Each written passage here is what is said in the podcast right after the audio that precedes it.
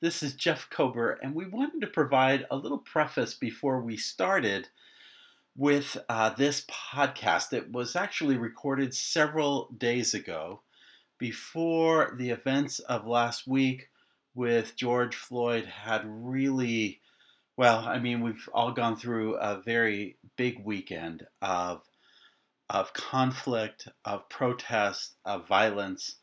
And this podcast is remarkable in that it really is the right message for the events which are taking place in the United States at this time.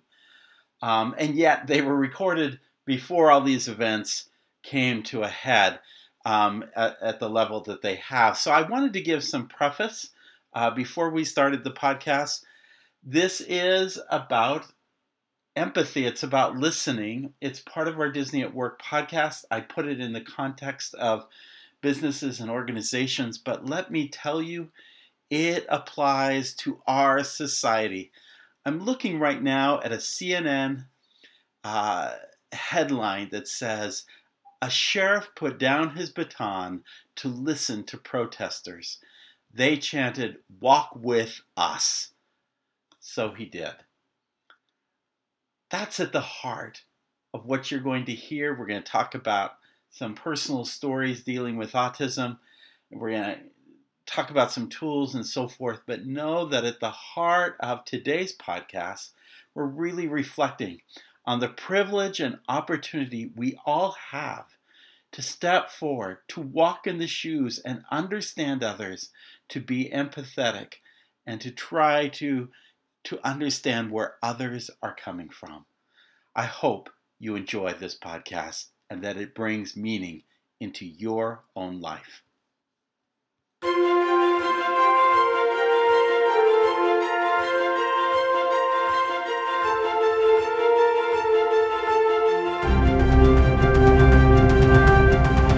This is Jeff Kober with another episode of Disney at Work, and we appreciate you joining us today as we go back to Disney's Animal Kingdom. Just a few days ago, I had uh, a few of my uh, children on a podcast together where we talked about what we loved most about Disney's Animal Kingdom.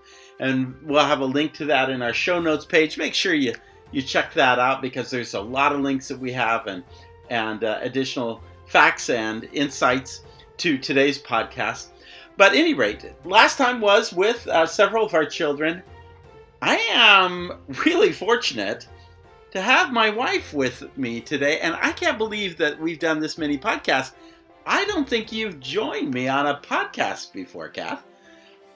Maybe once before, but not very frequently, that's for sure she is um, she is probably one of the busiest people I know. So to be able to book her is really complicated. so so I'm really glad uh, that we have her today. We're going to um, we're really going to uh, talk about empathy, and we want to share a couple of stories with you. Um, that largely center around our youngest son. We we have several children, and our youngest is um, uh, autistic. In fact, I would say that he um, he has uh, he's probably more on the severe side or uh, of autistic. Um, certainly has a lot of challenges still today with some verbal skills, uh, but but the stories we're providing are actually going back a little bit. Um, in fact, if you could, Kath, I'd like for you to share a story about a, time you have. We often take turns taking our son uh, to um, we often take turns taking our son to Disney's Animal Kingdom so that the other can get things done around the house or take care of some shopping or just have some needed time that they need on their own space. So, one of these stories is with me, and the other is with Kath um, as we interact with our youngest son. Kath, share with us uh, your experience. So we often would promise our son um, that if he would go to school, which he never liked to do, that the reward when he got home was to be able to go to a Disney park. And on this particular day, I promised him I would take him to Animal Kingdom. And so we got there around 4:30 and I had picked him up. It takes me about 30 minutes to get there, but the truth of the matter was this was a day when the parks were closing earlier and he was used to being able to go whenever he went with Jeff um, to both his most favorite attractions, which were uh, the Festival of the Lion King and Finding Nemo. Now, later in another story, I'll say that it was the safari and dinosaur, but it does change over. But anyway, this is over a 10 year period and all this, so keep going. So he's about eight years old at the time, and when we pull through the uh, parking center, I notice the sign that says that the park is closing at six o'clock that day. And I realize that means that there's going to only be a choice of one of those shows, that he would not be able to do both. So I immediately start coaxing him through. Now, Preston, you have to choose whether or not you're going to go to Festival of the Lion King or Finding Nemo the musical. Well, he doesn't understand that. He keeps directing me that he's going to do first Festival of the Lion King and then Finding Nemo. So as I continue to discuss the day, um, we get to the top of the hill. We're looking down on um, the Tree of Life, and he can be heard very clearly that he wants to go to both parks. Well, I both to both shows. attractions. So, I, and I'm a little nervous about turning one way or the other. I, I give him these little hand motions, this or this, this or this. He finally chooses Festival of the Lion King, and off we go. The show starts, and often throughout the sto- the show, you would hear him saying, uh, "Finding Nemo the musical." No, we're just watching Festival of the Lion King. He kept kept it up. So the show gets over and off we go. And as we're exiting, he is persistent. Nemo, Nemo, louder and louder. And we turn left towards the exit. The tantrum begins. Um, at age eight, I could still carry him, but not when he was flailing around and swinging at me.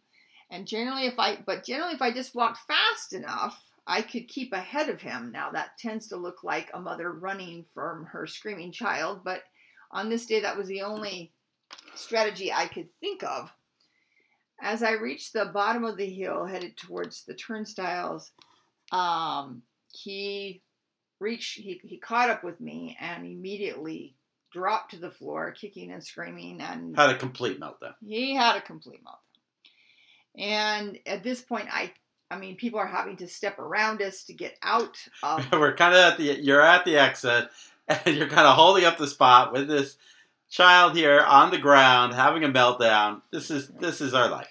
and and he tends to kind of be swinging at me at the same time and so i'm trying to get things under control um, and i'm a little shook at this point when i look up and i find another guest that's only about four maybe four yards from me there was nobody else in between and he is literally down on one knee with his camera in his hand snapping pictures of this alarming situation um, that i'm going through with my son. So kind of a playing paparazzi party of one. basically yeah. And and i'm stunned by it but at the same time i'm trying to get my son to calm down and i am embarrassed and uncertain as to what to do and the man finally which seemed like an hour he finally moved back towards his family and i turned to preston and preston's kind of a sucker for mom who cries and i kind of burst into tears at that point at which time he gave me the oh no cry and took my hand and we managed to walk out of the park. Um, it had not been one of my better days at animal kingdom. So here's a situation where you're trying to understand, you're trying to listen to Preston, you're trying to understand his needs. Meanwhile, here's this total stranger who is And by the way, total stranger, we forgive you out there. You can go ahead and send us the photo. We would be humored at this point if you wanted to send us the photo of what that magical moment looked like for us. But but totally not feeling much of any kind of empathy or understanding from this individual who's only a few feet away snapping photos of you. No, and I, I remember being very puzzled by why anyone would want that picture and googling it. It's called Twitter, dear. It's Yeah. Twitter. googling online to see if I could find a picture of myself with this uh, very irate child between my legs, trying to pull him up. But I don't know. I don't know what his thoughts were. I, I wondered was he taking pictures of something else, but eh, there was just no way. Not down on one knee, that close to me. He was taking shots of my son, you know, having a meltdown. This is, by the way, uh, and Kath has a wonderful little section. Uh, it's in the show notes page or link to it in Disney at play.com where she talks about autism in the parks and what this is all about. And there's several stories and thoughts and ideas and, and concepts. But I but the but the reason I wanted you to share this story at Disney's Animal Kingdom is because it's about understanding others' needs. And you had this situation where you're trying to understand an autistic child, which is probably one of the most difficult kind of individuals to really understand, much less empathize.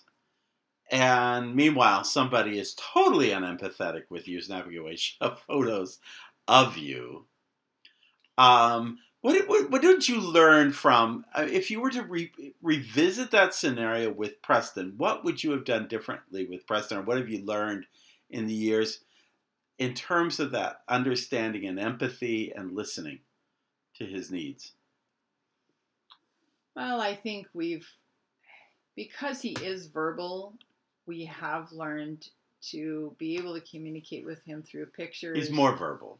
He is more verbal. Um, he still doesn't very fluent, but he definitely can express what his needs and desires are. I think we've tried to be more anticipatory about what is in front of us, what what could go wrong. Um, I, but it's not perfect. We still have those rough. By the way, if you can hear, he's singing the Mulan song in the background. So Yeah, he has his own let's get down to business. of entertainment, and um, but at the same time, we have some very endearing moments with him where we um, can really enjoy. One of the stories that I tell on the autism side is the first time that he ever was willing to watch the fireworks at um, Magic Kingdom, and we were viewing it in the middle of the street, and we're all holding his ears to cover them, and and there are just tears coming down my eyes, you know, down my face as I watched him enjoy for the first time this um, incredible firework display, and And he and he loves to watch it today. Doesn't really, yeah, well, yeah. There's certain things he does do and certain things he doesn't. But Yeah. most many children with autism have auditory, uh, Sensory. issues, so they don't go for the fireworks thing. But he does love that show, as he does Fantasmic, and um, but uh, th- so backing up to the story, and I want to say. Um, again, why are we telling this story? This is not a, really a, a post about autism. It's a post about understanding. It's about a po- it's about empathy. Uh, Oprah Winfrey does this wonderful little quote where she says, "Leadership is about empathy. It is about having the ability to relate to." And connect with people for the purpose of inspiring and empowering their lives. And by the way, if there is one if if I were to define my wife in any way, it would be despite these challenges we have with our child, she is a master at really listening and understanding. Otherwise, how could she possibly uh, deal with me? But um, but honestly, as a leader, she is really, uh, and I, I don't mean to call her out on uh, on this situation, but there's a there's a article in the workplace empathy it's a kind of a report monitor report. Again we'll have the link. And it talked about how empathy impacts employee productivity engagement and even loyalty for instance 77% of workers would be willing to work more hours for a more empathetic workplace meanwhile 60% would actually accept a slash salary for the same 92% of HR professionals note that a compassionate workplace is a major factor for employee retention. And 80% of millennials noted that they would leave their current job if their office became less empathetic. In fact, 66% of baby boomers also shared this same sentiment. I think we all feel this need in the professional world and, and in our personal worlds, obviously, as in our personal lives as well. Kath's role in real life is teaching children. I spend my time facilitating and teaching adults in in these kinds of issues of uh, leadership and employee engagement and customer service. Because you you could appreciate this, and you could appreciate the idea of a of a workplace, particularly during this whole craziness where you've now had to move from a physical classroom to teaching virtually while our our youngest son comes in and out of the room trying to how how have you experienced this sense of needing to feel understood yourself so for us the um, covid experience happened um, just during our spring break. So I remember leaving the classroom after spring break, anticipating that great week, but uh, being off, but still wondering when or if this might end up, um, well, that I might not be coming back because there was a sense that that might happen. And so as the week progressed, we started getting emails, you know, about what was going on and updates and and finally by the end of spring break we knew that we were not going back. And and there was a lot of um, uncertainty and confusion over what that would mean for us. Would we have jobs? Would they cancel school for weeks on end? And would we continue to be paid? And so i received an email from our superintendent and and i remember reading through that kind of anxiously looking for okay what's the bottom line here? And realizing that you know they didn't have all the answers but in the the very bottom of her letter she said you know we are going to get through this together and i don't want you to worry. We're going to find a way to make this work. And i i i think just those words and we've heard them over and over during covid you know we're going to get through this together um, are comforting I remember um, messaging with a parent even about what was going on and their stress over trying to keep up with their children and saying back to her, "Look, we're going to get through this together." Just the, that phrase um, generates feelings of, "Hey, we're we're working this out. You're not on. You're not alone, and and I want to walk beside you." And I, I think that's a good message for employers to give their people. Uh, absolutely. Empathy matters in the workplace. Empathy matters at home. Empathy matters in life. And uh, it's a jungle out there if you don't have some degree of, of, if you don't experience and if you don't share and you don't provide that empathy. I appreciate you. I appreciate you sharing this. So, allow me to share a personal experience of mine Again, going back to our children who deal with the challenges of autism, this story occurred uh, quite a quite a while ago. Um, in fact, he was six at the time, and he's 17 now, so that's over 11 years ago. And I was taking my young son to Disney's Animal Kingdom, and uh, as he, he continues to have, he had a limited language skills, even more so at that time. But I did know that he wanted to go to the park.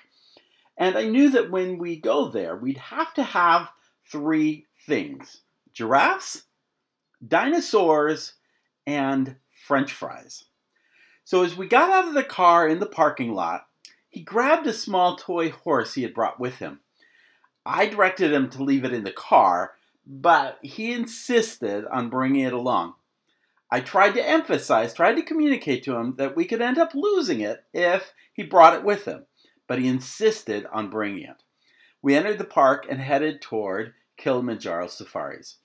As we prepared to board the first row of the caravan truck, which was the row he actually liked, I took his horse and placed it in my pocket. The last thing I wanted was for a bongo or a zebra to be digesting some four legged plastic creature.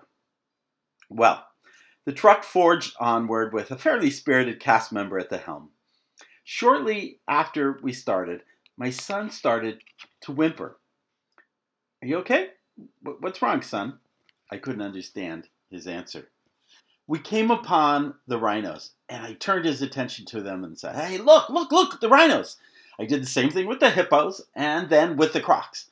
But he was upset and not even wanting to look out. I kept inquiring, What's wrong? What's wrong? We reached the savannah, and then he started crying out.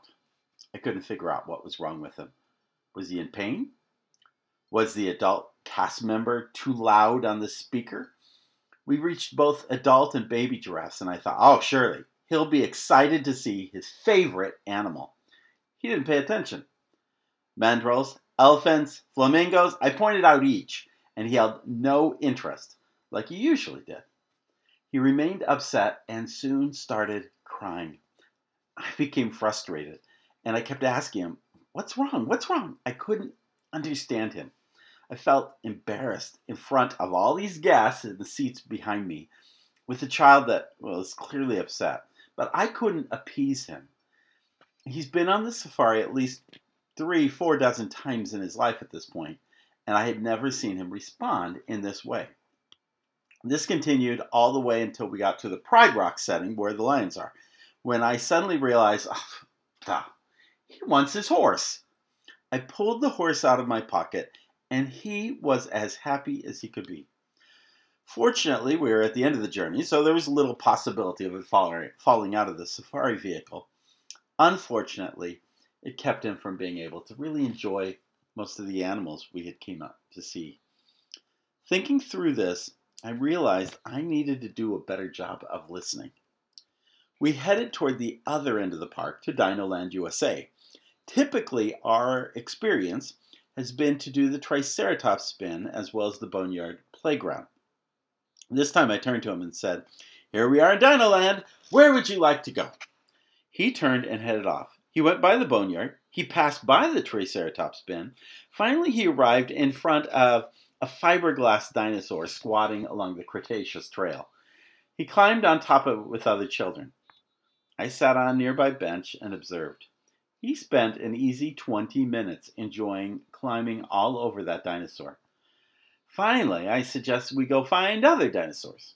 We wound our way along the Cretaceous Trail, past some other dinosaurs positioned in a way they cannot be climbed on. We then reemerged where he took note of the iguanodon positioned in front of Dinosaur. He made some growling noises. Then he ran as fast as he could. Where to? Yeah, you guessed it. Back to the original dinosaur he was playing on. I let him enjoy another 10 minutes playing on this dinosaur, contemplating the enjoyment he had found from this simple attraction quietly situated in a vast billion dollar park. I then motioned it was time for us to head out. Well, he had no interest. So I asked, Would you like some fries? Yes, yes, fries. I walked past Restaurantosaurus and Petrifries and head over to Safari Barbecue. I knew if I got him some fries at the other two locations, he'd still want to go back to that uh, to that dinosaur. I got in the queue at Safari Barbecue. I looked at the children's meal to study the options. Now, this was just at the time they had made an effort to be a little bit more nutritious toward the children's meals, emphasizing grapes and carrot sticks and apple juice, with a parenthetical statement about cookies, fries, and soda being substitutes upon request. And I have no problem with this. I think that's a good thing. But I did promise fries, and though they are offered on the menu, fries are not promoted as much as the children's meal options. Over the blare of a nearby percussion band playing, I asked for fries. In a thick accent, the international program cast member told me it was not an option. okay, I was confused. I asked about the cookie. The cast member tells me the cookies are extra. I know that it's listed on the menu as an option. Against the constant beating of the band, she stated that my choices were grapes, carrots, applesauce, and jello. I asked, Well, what is the cookie and soda substitution for? She didn't seem to understand what I was saying. She kept telling me the same thing over You have two choices grapes, carrots, jello, applesauce. Frustrated, I ordered gr- applesauce and grapes. She rang up the order, and I went to the counter. None of the others understood me either. The music was loud, and all of them spoke English only as a second language. Against the blare of the band in the background, I began to explain the confusion to another person at the counter. Seeing my frustration, but not really understanding my actual concern, he gave me a complimentary cookie. I wasn't looking for something free, I was looking to switch. Still, no one seemed to have understood. And of course, my son didn't get his fries.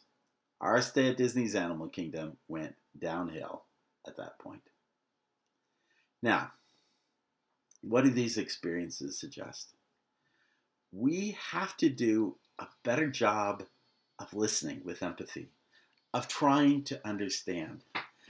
They say empathy is kind of like an iceberg, it has two parts. The top part above the surface is the skill. The part below the water is our own attitude in understanding others. And that has to be an attitude of the heart. It's interesting because, and I'll put a, note, uh, a link in our show notes, but you want to check out uh, my link to um, uh, an article I wrote on performance journeys and on understanding empathic listening. There are really three types of listening. There's kind of passive listening or, or just simply hearing somebody, which is frankly better than not hearing anything anybody said. But it's just simply knowing what someone said. Then there is what's referred to as active listening. In, in active listening, you're kind of doing some you're, you're manifesting some behaviors to say that I truly understand what you said and what you're saying, and I get what you're saying. So you do things like say, repeat what they said. So if I understand correctly, what you said is this, this. Or you give verbal and nonverbal cues by maybe leaning forward or giving eye contact or or saying uh-huh uh-huh or yes oh okay okay i get it oh no really and, and you give those kinds of verbal non-verbal cues to suggest that you understand what they're saying. That's a whole lot better than just hearing them or passive listening. But active hearing and what most people are trying to get you to do is not enough. It is not sufficient to the situation. What you really have to provide is what we refer to is empathic listening. Empathic listening is not just I understand what you said, but rather I understand how you feel. And so when you go about and and and in this post, it'll give you some ideas about how to really ask the right questions so that you can truly understand and where people feel like they can share how how they're feeling about something. And by asking the right kind of open-ended, um, empathic questions, you'll be able to then really understand and absorb how they feel and not just what they said. You know, people have five basic needs, and the first of these five basic needs is talked about in my books, like Lead with Your Customer and and others. But but the first need is to feel heard and understood. Being empathic, providing that empathic listening helping people feel really heard and understood, that is everything. And in fact, from there, you're able to do so much more, resolve so many other problems because people feel like, oh, oh, you get me. You understand where I'm coming from. I feel like somebody, somebody truly has taken the time to hear me out. That empathic listening is so, so powerful. And, and I invite you to think about your own interactions, especially as we're facing a much more virtual world. You know, when you're texting somebody or emailing, you're not going to necessarily get that empathic sharing. And by not physically being in the space, it's even harder. But all the more reason you've got to identify ways, maybe it's over the phone, maybe it's in a in a video conference, but you've got to find new and better ways to help people feel heard and understood. This is going to be one of the biggest challenges moving forward in the workplace because I see in the future a lot more folks being at home, working from home. But unless you really truly, uh, unless people feel heard and understood, they're going to struggle with the idea of working remotely from others. Now, I'm not blaming communication skills on someone who speaks. And in the case I provided earlier, this is a case of, well, a couple of cases, really. You have a case of, of really a child who has difficulty uh, using basic language skills. You also have an ins- instance where we have um, an individual who um, is an international um, intern and is struggling with language. And let me tell you, saying something in the language, eh, having having spent several years abroad um, in Colombia, um, speaking Spanish or speaking a second language is not as hard as understanding somebody in a second language. That is actually much more difficult. Um, and so I, I, I, honestly, I empathize with somebody who is an international cast member. Conversely, I am continually trying to understand um, all my children, but especially my youngest with um, challenges dealing with autism. Um, you know, it's simply that most of us, including customers, need to be more patient in understanding and empathizing with others. More than anything, it seems to be about listening more and walking in the shoes of others. I hope that as we return to a more physical experience, that we have a greater patience toward uh, really taking the time to understand others and what they're doing and what they're saying. Um, and I think that's so much about what I just said here walking in the shoes of others. Walking in the shoes of others is that window of opportunity to really help someone, to really to really learn to empathize. Speaking of shoes, two days after that incident with my son, I was getting my son dressed for school one morning. He was complaining about his shoes being tight. He he has these black shoes. He's been wearing them since day one. He only wears one type. They're black, kind of almost they're a casual shoe, but they have a Velcro strap on them. He doesn't do the whole tie the bow thing, anything like that. So, anyway, I was getting him dressed one morning and putting on these shoes, and he complained about them being too tight. At least that's what I thought he was talking about. I loosened the Velcro and tried to reposition it. He still complained. I adjusted again and again. He still whined. Frustrated, I yelled out, Then you adjust them! Upset and bawling, he, he stood up, ran off, and went looking for mom. Well, quickly I defended myself.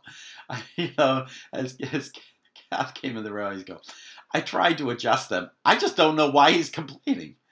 And my wife said, Well, it would help if you put them on the right feet. I guess we all have so much to learn about listening and about empathy. Well, from uh, the jungles of uh, Disney's Animal Kingdom, we have some souvenirs for you and your organization. They're takeaways and they're free. They don't cost much. You don't even need to uh, use your annual uh, pass to get a discount because they're completely free. Take these questions and consider them. Talk about them within your own team. Get on a virtual call and talk about them. Who are the customers that we deal with that are the most difficult uh, to handle. What are you doing to better understand those customers and serve them? As a customer yourself, do you have empathy toward those that serve you? On a scale of 1 to 10, what empathy do you have towards those you serve? What would it take to move it up a notch or two? What is the difference between being heard but not listened to? How is that reflected in those active or empathic listening skills?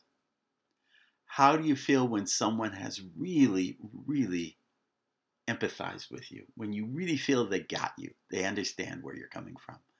How do you feel when one just goes through the motions, but really doesn't seem to understand where you're coming from or what you're saying? These are all great takeaways, no matter what your organization is, no matter who your customers are. We can all do a better job, especially in this little world we're in right now, of learning to empathize even more. We thank you for joining us for this Disney at Work podcast. We want you to know that we stand ready to support you with tools, ideas, concepts that will help you and your organization to go to the next level. Well, we we offer programs, we offer workshops, we offer seminars, multi-day programs at Disney and programs throughout the world. We go to you and you can come to us, but one way or the other, we provide all sorts of possibilities. You might want to order our books. Uh, we have uh, several. Lead with your customer really gets into the heart of building that culture that really creates a great customer experience.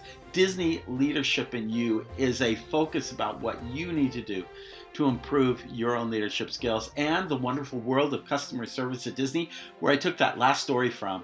Well, that's just all a part of what we have uh, to offer to you and to bring uh, to you in your own organization. Also, I'll let you know that um, on our show's link, we have uh, a link to uh, Kathy's articles on autism that are available at Disney at Play. So lots to check out, lots to see, lots to do. Please do that. Please, if you have a chance, go out to iTunes, give us a good rating if you would maybe a good word as well. We really appreciate that as we try to build. We had an incredible month in June where we our podcast listenership grew by 50%. Uh, that, that means there are three people listening instead of two at this point. No, seriously, we had an amazing month and we want to continue that, but we need you to share the word and to help us get that out there. Thanks again for being with us. So much more to come in the days to come as as events unroll where the Disney parks look to be opening worldwide. There is news on every corner, and we hope to bring that news to you very shortly. Plus, we're going to come back to our, oh, what we love best about the Disney parks. We got another show coming very soon for you on that. So please stay tuned. Make sure you subscribe to us. And again, in the words of Sinbad from his storybook Voyage at Disney's Tokyo Sea. Uh, always remember follow the compass of your heart. Have a great day. We'll see you soon.